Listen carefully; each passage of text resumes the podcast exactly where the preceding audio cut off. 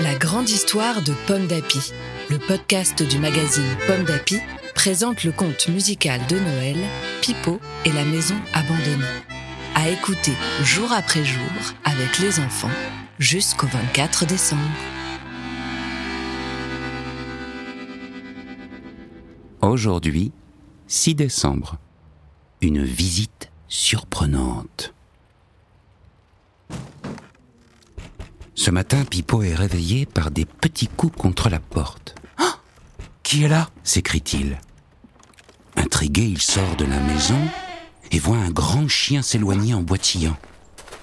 Il se précipite pour retirer l'épine de sa patte blessée. Le chien ne se laisse pas caresser, mais il accepte de suivre Pipo.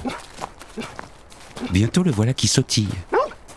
Pipo, rassuré, lui joue un air d'accordéon pour fêter sa guérison. À la fin de la journée, le chien observe Pipo accrocher un miroir ébréché sur un coin abîmé de la maison. Quand le soir arrive, Pipo allume un feu de cheminée.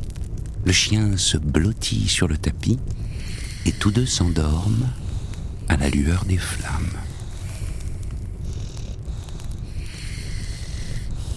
Merci d'avoir écouté cet épisode de Pipo et la maison abandonnée.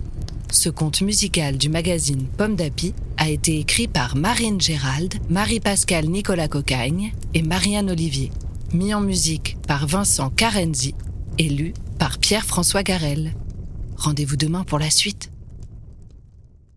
Pomme d'api, c'est bon d'être un enfant. Un podcast Bayard Jeunesse.